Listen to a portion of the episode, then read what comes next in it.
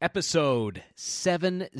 Yes, the big 70. Stop hesitating. You're listening to the Game Changers with Jason Jennings. Leadership lessons in speed, productivity, growth, innovation, and reinvention. Now, here's worldwide best-selling author and speaker Jason Jennings and your host Dale Dixon.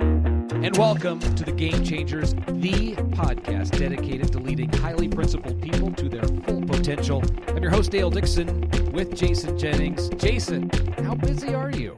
I am never going to say I'm too busy again. For those of you, uh, for those listening who haven't been listening the last several weeks, they will have missed the episode. But something that Dale said a few weeks ago uh, when you tell people you're too busy or I'm so busy I don't know what to do, what you're basically saying is you can't run your own life and you're not in charge of your own world. And so I, I took the pledge. I was never going to say the words, I'm too busy again. Dale, I've got two things to share. One, it's the most challenging thing that anybody will ever do because it really makes you responsible for your own schedule. And secondly, I believe I've, I've not done a study and added up the numbers, but it would appear to me uh, that that episode, uh, we've received more emails about that episode than any episode we've ever done. That's fantastic. Well, that's we're here to help. And today, another step in the journey, game-changing life and game-changing leadership. Uh, the title, Stop Hesitating. And from what I understand, you have a favorite saying that's been the major guidepost in your life. Do you care to share it? Uh, I do. I'm not sure how many mentors you had early on. Uh, hopefully, everybody along the way has been touched by touched in a positive way. I, I grew up having a lot of people I did not want to be like, but along the way, you would call him a venture capitalist today. And early in my career, I was profoundly influenced by this man. And we were sitting in his office one day, and uh, he said, I'm going to share some words with you today. And he said, if they make any sense to you, I won't even have to repeat them. You'll remember them, and you'll remember them and recall them for the rest of your life. And I said, go ahead. And believe it or not, I have never forgotten the words. I think about these words all the time. I probably invoke them with uh, regularity uh, once a week or once every couple of weeks whenever I find myself hesitating or putting something off. And the words are very simple. And we're speaking metaphorically here, but he said, here are the words On the plains of hesitation, this metaphorical place, on the plains of hesitation, bleach the bones of countless millions who on the dawn of victory and while resting died. Let me repeat it one more time. I think it's a, a, a great line. On the plains of hesitation, bleach the bones of countless millions who on the dawn of victory paused to rest. They gave up and resting died. In other words, stop hesitating. So, so why do we get to that place at the dawn of victory and we pause to rest? Why do we hesitate? You know, I've spent my lifetime uh, studying people, observing people, and researching companies and people for my books. And I'd say there's uh, nine reasons that are top of mind for me. Uh, number one, uh, they've gotten too comfortable, so uh, they hesitate. They study things to death. They might have a lack of confidence. Number four, they think the big deal is going to fly in the window.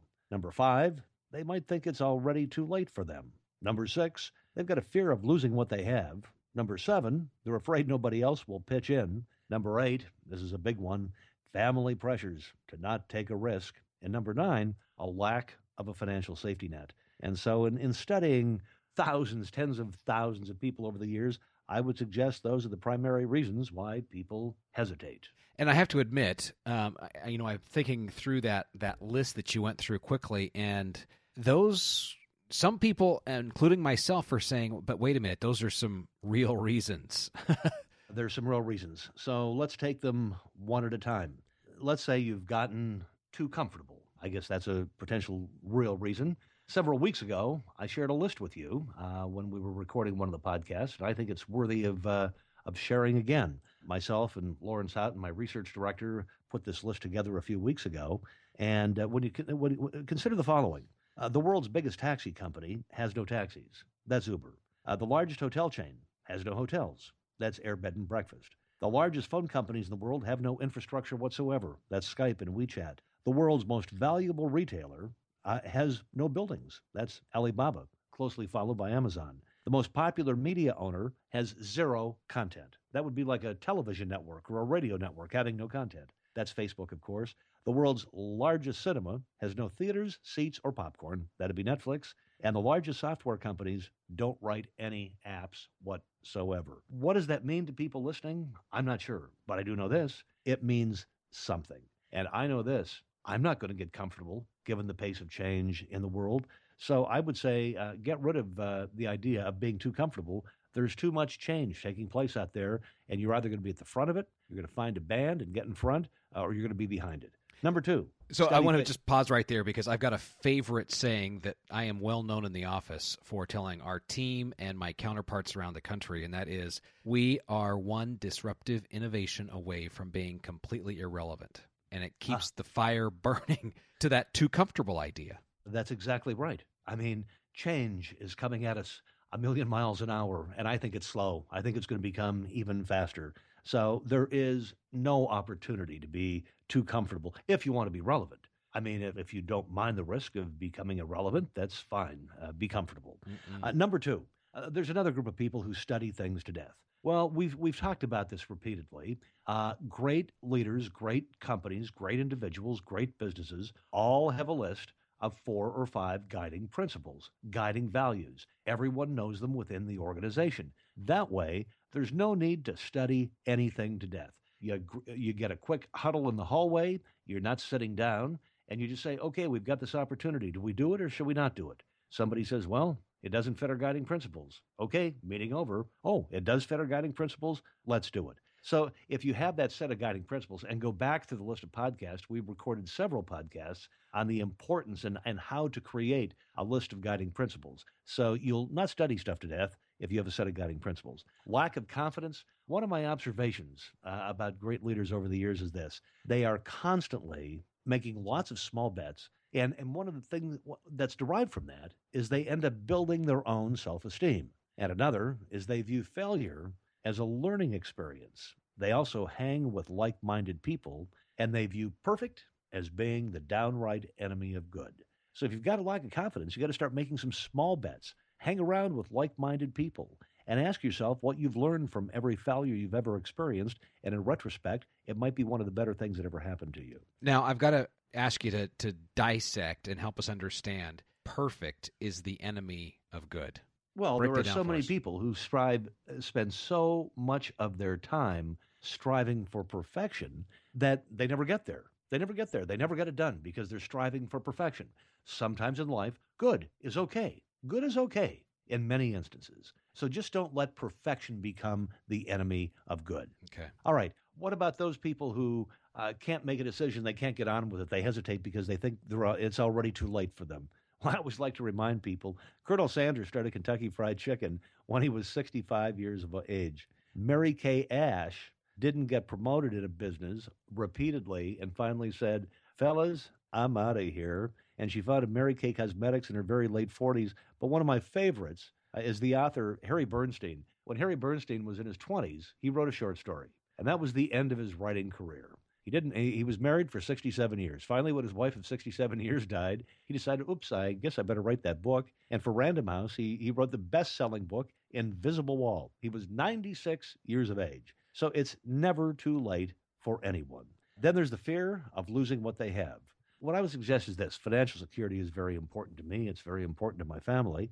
So gain a degree of financial security and then don't hesitate after that. I mean, uh, don't risk the family uh, food money, don't risk the mortgage payment. So gain a degree of financial security, and then don't hesitate after that. And and we've talked about that in previous podcasts as well. People can find them in the list. Uh, so other people have a fear that nobody will pitch in. To my to that, my suggestion is this: if you turn what you're doing into something with a purpose, you will find lots of people who want to pitch in. I mean, when the two guys founded Google and they said, uh, everybody said, What are you going to do with this Google thing? They said, We're going to organize all the information in the world. Well, guess what?